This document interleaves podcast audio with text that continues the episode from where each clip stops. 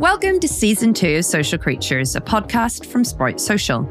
I'm Kat, and I am here to explore some of my favourite success stories from the world of social media. This is a space for anyone, and really, nearly anything goes. But what makes an account successful or popular? Honestly, it's hard to know, but that is exactly what we're here to find out. Throughout the series, we'll talk to the brains behind some of the best accounts that you know and some that you don't know yet to explore the way these businesses, organisations, and individuals have achieved their success on social media and how you can do it too. Food plays a vital role in our development and is essential to our very existence. It also is often the social glue that brings communities together. Yet, a third of all food produced in the world is wasted. Too Good To Go is the world's largest food waste app, and they are certainly paving the way in the fight against food waste. The app originated in Denmark in 2016 and has since spread to 17 plus countries across two continents and currently has 3.5 million people following them across their social channels. The app connects users to participating restaurants and grocery stores, offering leftover food for a third of the retail price. Essentially, it lets you rescue unsold food at your favourite spots from an untimely fate. The company estimates that it has saved £365 million of food thanks to partnerships with close to 200,000 global businesses. And in 2022, it was one of Time's 100 most influential companies. So, how did this small startup see such crazy exponential growth in such a short span of time? And what social media strategies did it use to connect with its users and build a committed community, both online and in real life? Well, today I'm joined by Jamie Crummie, co founder of Too Good To Go. Jamie, it is so great to have you on Social Creatures today. I'm so excited to learn more about Too Good To Go. Can you tell us where this brilliant idea came from and how it turned into this extremely successful business? If I talk about Too Good to Go from my perspective, I've always been someone who's been motivated by social and environmental impact. And, you know, I think I've got my upbringing really to thank for that. But that was always the driving force in my personal life, in my professional life as well. And I feel like many people, I was probably like blissfully unaware as to the scale and the amount of food that we're wasting. And I was actually out in Australia working uh, for an events organization where it was sort of my role to be throwing away all of this foods. And it was huge amounts of food waste from preparatory waste to plate waste to overproduction as well. And as I'm throwing this food away, it's an incredibly like visceral experience, you know, filling up a 150 litre bin after a 150 litre bin. And, you know, I've been someone who's often wanted to challenge and ask those questions. And mm. it got me thinking, you know, was this something which was unique to the organization I worked for? Was it unique to the industry I was working in? Or was it unique to the country that at that time I called home? Anyway, fast forward a little while and I was back in the UK working with a human rights organization, which was putting on an event and this event was catered for by people who went dumpster diving, essentially. So they took that food that previously I'd been throwing away in a bin and repurposing it into things like soups, into casseroles, into stews, like super amazing food. And that again for myself became another question. It was like, this is amazing that these people are rescuing food from the bin, is there a way that we could ensure that this food could be eaten and enjoyed before it hit the bin in the first place? And that was really where the business started. I started a website and then got connected with my co-founders who are based in France and Denmark. And we built an app like Good To Go is today. So it's been a, yeah, an incredible journey, but very much cemented in wanting to create solutions and create tools for people to be able to rescue food so it doesn't go to waste. So I wonder when you were getting set up, I'm going to go ahead and say it feels like the issues that you're highlighting, the social issues, the ecological issues, the green issues, that's very much in the zeitgeist at the moment. So, how did social media then play into the early marketing strategy? Because I imagine that it must have been relatively easy to get people on board with this concept. You would like to think so. oh no. when I say that, it's slightly tongue in cheek, but it, it wasn't a click our fingers and suddenly we had everybody using the app. It has certainly been a journey and it's been an incredible journey at that. But when we cast our eyes back to 2016 when we first launched the app itself and Good To Go in its infancy, you know, we were a business that didn't have, you know, large marketing budgets. We didn't have that uh, luxury of being able to launch a product with huge social media spend. And so for us, those early years, we very much relied on things like social media to help us grow our brand organically.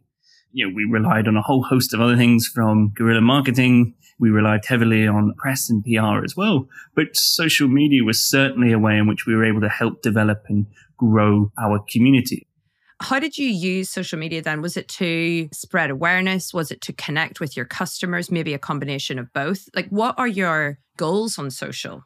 Well, if we look back to those early years of 2016 to how we're using social media now, a lot has developed. You know, I think it would be slightly wrong of me to suggest that we had an amazing social media strategy when we started. You know, we were very much learning as we went along. You know, we would stop, start and continue on stuff which worked and maybe stuff that didn't work. So it was a much smaller sample size of customers and users within our community that we were working with really. And we compare that to where we are now, where we have a community of 75 plus million people using our app. You know, on our social channels, we have about three and a half million people across our social channels throughout 17 countries spanning two continents. So that strategy has certainly developed, uh, it's matured, but social throughout these eight years has been pivotal in a means for us to engage with our customer base and also engage with our partners. You know, it is that one channel where we can have those very real time conversations with our customers, which is super important for us to be able to you know, develop and evolve our product, our product offering, but also to be able to inspire and empower our community of customers as well. Wow, those figures for users on your app, they're absolutely mind blowing. Like that's so impressive. And I wonder, as someone who both uses apps and has worked on apps in the past, you know, it's one thing to get those users, but it's another thing to actually retain them and keep them using the app.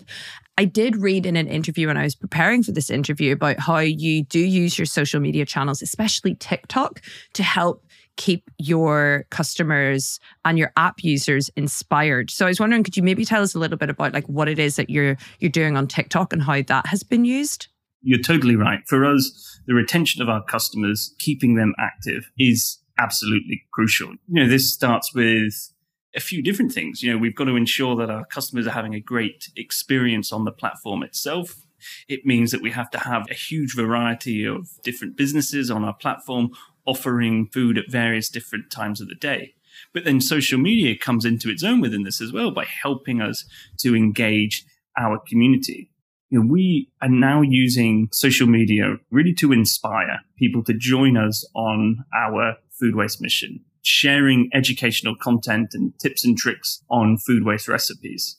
But it's then also about, you know, engaging our community as well. So for us here, it's showing that gratitude to our community of partners and consumers who are actually going out there and rescuing this food so it doesn't go to waste.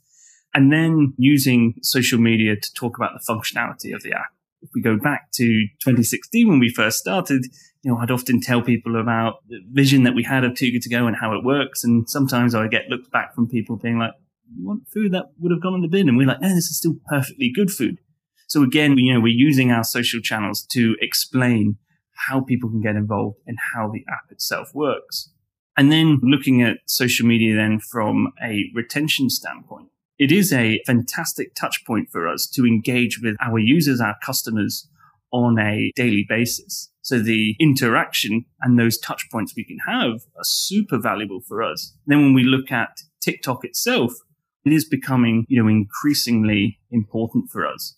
And what we have seen through TikTok, but also other social channels is the amazing amount of user generated content here you know, where we've had people going out and rescuing a Too Good To Go surprise bag and then using social media to really dramatize that unboxing of the surprise bag itself. And TikTok has been a fantastic platform for us to grow that excitement and really elevate that energy that people feel when they're rescuing a bag and that surprise aspect of really not knowing what it is that you're going to get from the bag that you've rescued. Oh my goodness. I just want to say, I love the language that you use. I love that you're rescuing these boxes. I feel like that is just going to help really embed that sense of you're saving this food, you know, in every way that it can be saved. I love that. I think that's so smart. And I also really love that you get users to do unboxing. That's pretty hilarious, actually, because obviously that's such a trope and trend on social media. Yeah. But I love this version of it, of capturing that surprise. That's just so smart. Well, I think it's brilliant you've picked up on the language there because it goes back to my motivations, but also the motivations that we have as an organization, which is very much being about impact led you know, when we talk about the act of rescuing a bag, it's because you yourself are doing something positive and the businesses involved as well are doing something positive because this is food that would otherwise have gone to waste. And when we use this language, I really feel it's quite empowering and it's quite inspiring. You know, I think that is reflected through the content which is generated through our social channels too. One thing that I have noticed as well is that it seems like you have been very receptive in general to how large social shifts and changes can affect behavioral habits. So there was messaging that you pushed out around the COVID pandemic that Too Good to Go hopes it can make people feel as emotional about the issue of food waste as they do plastic, and that COVID 19 will help change people's relationship with food for good. I completely agree with the sentiment of that message. And I feel like it's a really important thing to share, but it's definitely a sensitive message to share at that time. I am curious, how do you select the issues and the social shifts to respond to and comment on? And is that something that you take a lot of time and care with before you do comment on it? I think the important thing for me to do here is to reflect that, you know, our primary goal as an organization is to inspire and empower everyone to fight food waste together. And so as a result, this will always like transcend into how we communicate ourselves both internally, but importantly externally as well. So many of us are unaware as to the scale and gravity of the issue of food waste. So about 40% of the food that we produce globally ends up being thrown away. This means that we use a landmass greater than the size of China to produce food that ultimately goes in the bin. And when we think of this from a environmental perspective, it's like 10% of the world's greenhouse gas emissions come from food waste alone, which is greater than that of the aviation industry, greater than that of plastics as well combined. Whoa. So when we're talking about this, it is very much there to inspire people to want to bring about that change, but importantly, then back that up by giving people the tools and resources to be able to do something about that. Those stats are horrific. I have to say, my socks have been blown off my feet in horror mm. at those. Wow, I almost feel a bit ignorant for asking that question before now because I just wonder if people are aware of these stats and figures, you know, like that commonly. And certainly, I think you're doing the right thing to shout about it then. And that's just very much where we feel our role within this is to mm. help share this news, but it's to really change away from this pit of doomerism and enable people to embrace this notion of tourism. You know, so when we talk about the impact of food waste itself, particularly from an environmental perspective, we're giving people those tools and resources to feel empowered that they can do something. And, mm-hmm. you know, you mentioned about COVID itself. Even right now, when we look across the summer that we've just had all across the world with the extreme weather that we've been experiencing as a result of climate change, to be able to give people some of these resources, these tips, these tricks that people can do to have a tangible impact within their own lives and thus on society as well, I think is really beneficial. I could not agree with you more. Speaking of the pandemic, though, I'm sure that obviously impacted how we consume food as a society, which presumably also had a big impact on your business. I'm going to go ahead and make an assumption, which, as we all know, is a very dangerous thing to do, but make an assumption that also your social media use as a business changed during this time. Can you maybe tell us about the evolution through that period of time and how you did use social media? Yeah, we cast our minds back between 2020 and 2022 you know, ourselves, much like many other businesses and our teams, just like so many people across the world, were like severely impacted by this. So many of our partners, unfortunately, weren't able to operate and as a result didn't survive through COVID itself. And so that was a huge impact, not only on ourselves, but on our partners. And then at the same time, there was the messaging that was very different from the markets in which we operated in. You know, we had some markets where the guidance from government was very different to what it was like here in the UK. So our social media messaging had to be very sensitive to what that was. Mm. We didn't want to be encouraging people to be going outside and mixing when they didn't need to. But actually what we did see through our community through social media was that Too Good To Go became something to look forward to. So particularly here in the UK where we had strict lockdown rules, it was an opportunity for people to use that one time a day where they could go out and collect groceries to go and rescue a surprise bag. And it brought a unique standpoint to their day, some sort of variety, some sort of change. So again, when we were talking about social media, it was being very sensitive to what was going on in the wider sort of geopolitical sphere and what those broader communications were but again, enabling people to feel part of a community, which at a time could feel very isolating and very lonely, but also empowering people to then go out and rescue a meal during those difficult times. I have a funny feeling given your encouraging use of the word empowerment, that I know what the answer to this question might be. But with your social media channels, a lot about providing information for people about what you're doing, how they can help. Content creation at the best of times can be something which is about striking a balance between keeping people's attention, keeping them engaged. And I do sometimes think that in the world that we're in, with so much narrative around climate change, so much narrative around lots of awful things, compassion fatigue is a real thing, both for people working within organizations like yourselves, but also people who are bombarded with so many different messages on social media at any given point of the day. How do you strike that balance between not overwhelming your followers or boring them. And look, I think the content is super important, but like one note, sort of like, let's keep doing this, let's keep doing this. How do you keep them engaged? Because you do have a really impressive social media following. So I'm curious how you manage to keep that balance. You already seem to be hitting the nail on the head there. It is this balance. As an organization, when we talk about our social media strategy, it very much reflects what our brand strategy is. We don't want to be a business which is preaching and telling people what to do. Rather, we want to bring a community together and celebrate the great things that our community of users are doing, as well as our partners. And so as a result, this is, you know, reflective of what we do through our social channels. When we look at this, fundamentally, we need to make sure that our content is interesting and it's original in equal measures. And importantly, you know, this content has to be helpful. So what we typically do is we view our content in sort of three buckets. We have that first bucket, which is showing that gratitude and celebrating. And then at the same time, it's then giving those functional updates. So letting people know how they're able to use the app and all sorts of these things. And then that third bucket, which comes into inspiring people, but empowering them as well, is giving those that educational side of things. Mm-hmm. So it could be talking about things like date labels a few years back, we launched a date label campaign, which was around looking, smelling and tasting food once it had gone beyond its best before date and printing this message on certain food brands. So you'll see it now on anything from the yogurts in the supermarket aisles to your juice from Tropicana or your shreddies or something like that. You'll see this message on pack.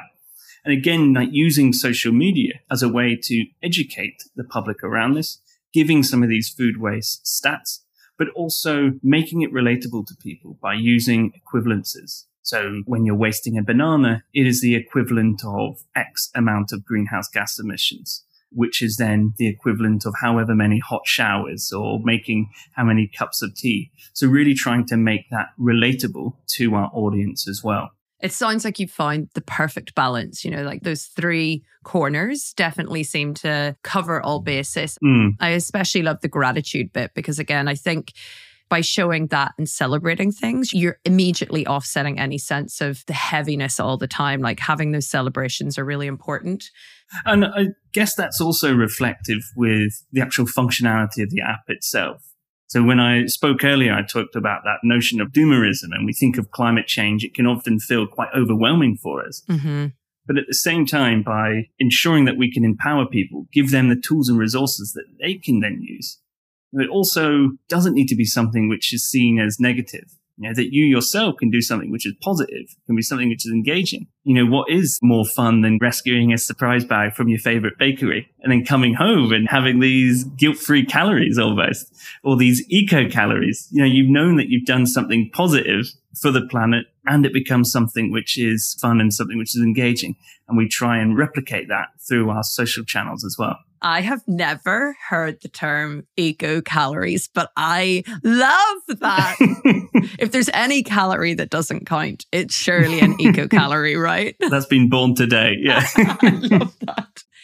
So, I mentioned at the top of this interview that ecological and green issues are in the zeitgeist right now. And so, I wonder a big part of a lot of people's social strategy is partnering with uh, other people on social to break into new networks and just to spread awareness. Do you do anything like that? Do you partner with other green businesses or green influencers? Is that part of your social strategy? In a broader context, we're talking here about collaboration.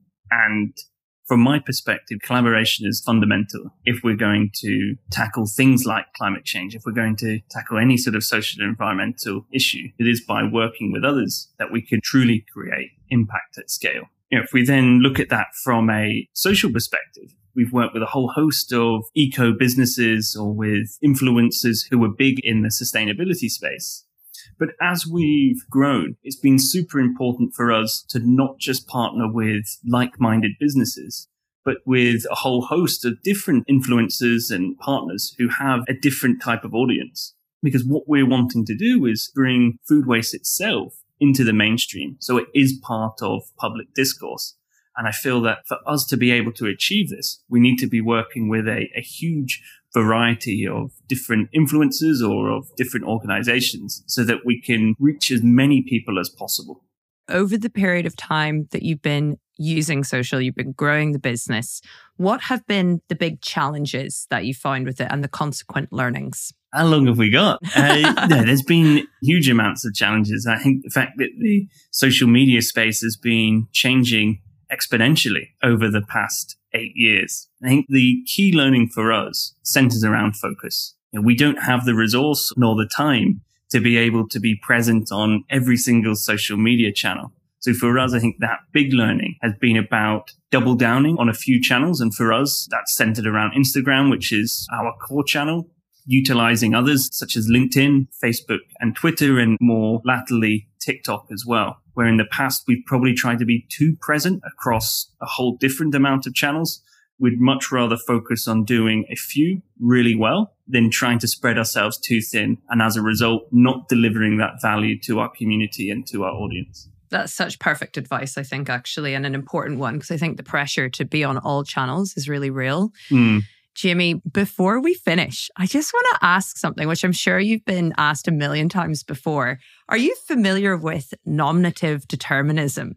Yes. yeah, you know what I'm going to say, don't you? So your name is Jamie Crummie, and a crumb is inherently the leftover bit of food. Yeah. And I just think this is amazing that you work about rescuing food and food that would otherwise be thrown away. And I just think that matches so nicely. I'm sad I'm not the first person to say this to you. well, I've even had people come up to me and ask if I've changed my name. I mean, that would be dedication. but I also think I would have gone for something slightly more um, obvious than yeah. crummy. But there we go. Yes, very familiar with normative determinism, and it's quite serendipitous, I think. Oh, I think that's absolutely fabulous. Well, look, Jimmy, I have loved chatting to you. If people want to get involved with Too Good to Go, could you tell us a little bit about where they should go, how they can find you, where they can get the app, the whole kit and caboodle? You can download the app. It's free to download on the App Store and Play Store. You can check us out on our social channels, Too Good to Go, on Instagram, Twitter, as well as TikTok too. So really encourage people to download the app and start rescuing food. So here in the UK, we work with everyone from the likes of Greggs and Starbucks through to your Aldi's and your Morrison's, as well as a whole host of independent food businesses too. So our community so far in eight years has rescued over 250 million meals from going to waste. So you can join that community and start having an impact straight away. I love that so much. Jamie, thank you so much for this fabulous conversation. It's been absolutely wonderful. No, it's been my pleasure. Thanks for having me, Kat.